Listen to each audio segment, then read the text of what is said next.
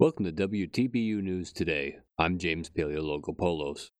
Boston has been chilly lately, hovering around 30 degrees and below. Temperatures for Friday will stick around 25 with a low of 13 degrees, with the rest of the weekend looking just as cold, with snow possibly in the mix on Sunday.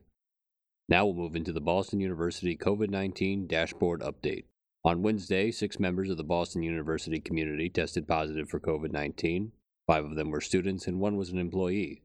For the week of February 4th to February 10th, 0.3% of tested students were deemed positive for the coronavirus, with 0.05% of tested faculty and 0.15% of tested staff also receiving positive test results.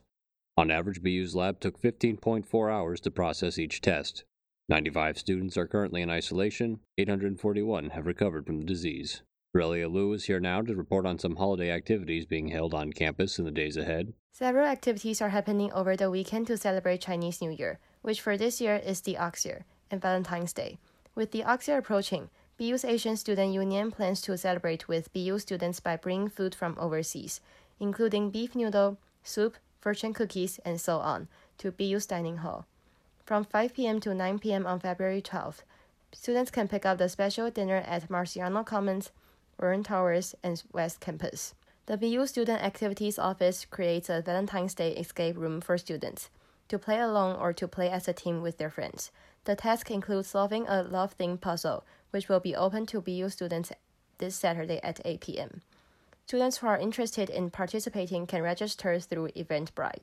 For students who are thinking about Valentine's Day's present, the Ask All to Go pop up village provides personalized services of pressing iron on patches onto their gift.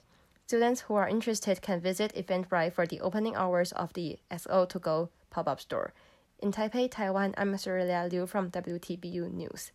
Joining us now is Alex Corey with an update on the search for an MIT graduate student wanted in connection with a murder in New Haven, Connecticut. A graduate student from MIT is considered armed and dangerous by authorities and is wanted in connection with the murder of a Yale student, according to New Haven police. Kexuan Pan, 29, with the last known address in Malden, was seen last at a Best Western hotel in New Haven, Connecticut, according to local police. The homicide occurred on February 6, just shortly after 8:30 p.m. on Lawrence Street in New Haven. Victim Kevin Jiang, 26, was shot multiple times and was discovered lying next to his vehicle. Jiang was a graduate student in Yale's School of the Environment and a member of the class of 2022, as well as an Army National Guardsman and a church volunteer. Pan has two active warrants, and one of the warrants is fully extraditable, police said. Police are urging the public to come forward with any information they may have about Pan's whereabouts. In Boston, Massachusetts, I'm Alex Corey for WTBU News.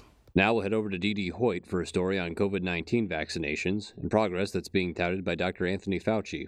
Dr. Anthony Fauci gave hopeful news for the pandemic on NBC's Today Show on Thursday, saying that by April, he expects people in any prioritization category to be able to get vaccinated. He pointed to various places where people are being vaccinated, like pharmacies, community vaccine centers, and mobile vaccine units, as places that will foster the speed with which people can be vaccinated. However, from there, it would be a few more months until the majority of people in the U.S. are vaccinated. Fauci said that may come around the end of the summer.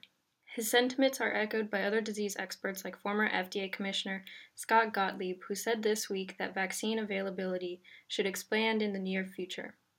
He said on CNBC that he expects demand to decrease by mid to late March, which would mean more people could start getting in line. He reiterated that there's no clear timeline, but, quote, I think everyone is going to be able to go online and get an appointment sooner than we think, unquote. In Boston, Massachusetts, I'm Dee Dee Hoyt for WTBU News. Next, from Lily Kepner, a story regarding the second impeachment trial of former President Donald Trump and the trial's next phase. The Senate will gather Friday at noon to discuss the impeachment of former President Donald Trump after House Democrats rested their impeachment case Thursday. House representatives cast the former president as a danger to democracy, citing the January 6th Capitol riots as an example of the violence his rhetoric incites.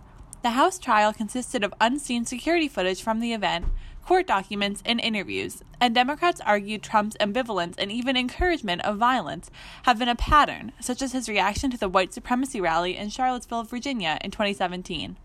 The House insisted the January 6th riot would not have happened without the president and called on senators to use, quote, common sense instead of partisan politics when taking the impeachment case. In Boston, Massachusetts, I'm Lily Kepner for WTBU News. Finally, an update from Gabriela Lopez on how the President of Mexico has issued a warning when it comes to human traffickers. Mexican President Andrés Manuel López Obrador warned citizens and Latin Americans on Thursday from false claims of open doors in the U.S. López Obrador urged migrants not to believe traffickers if they said they could acquire immediate legal status in the U.S.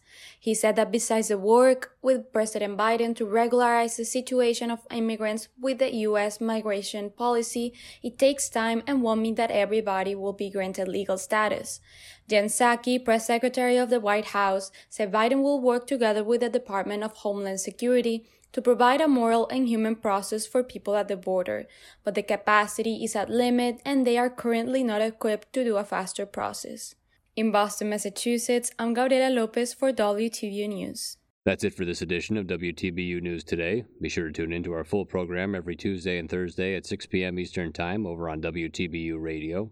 On behalf of Gabriela Lopez, Megan Gregoire, Alex Corey, Varsha Subramanian, and Lily Kepner. I'm James Paleologopoulos reporting from Magwell, Massachusetts for WTBU News.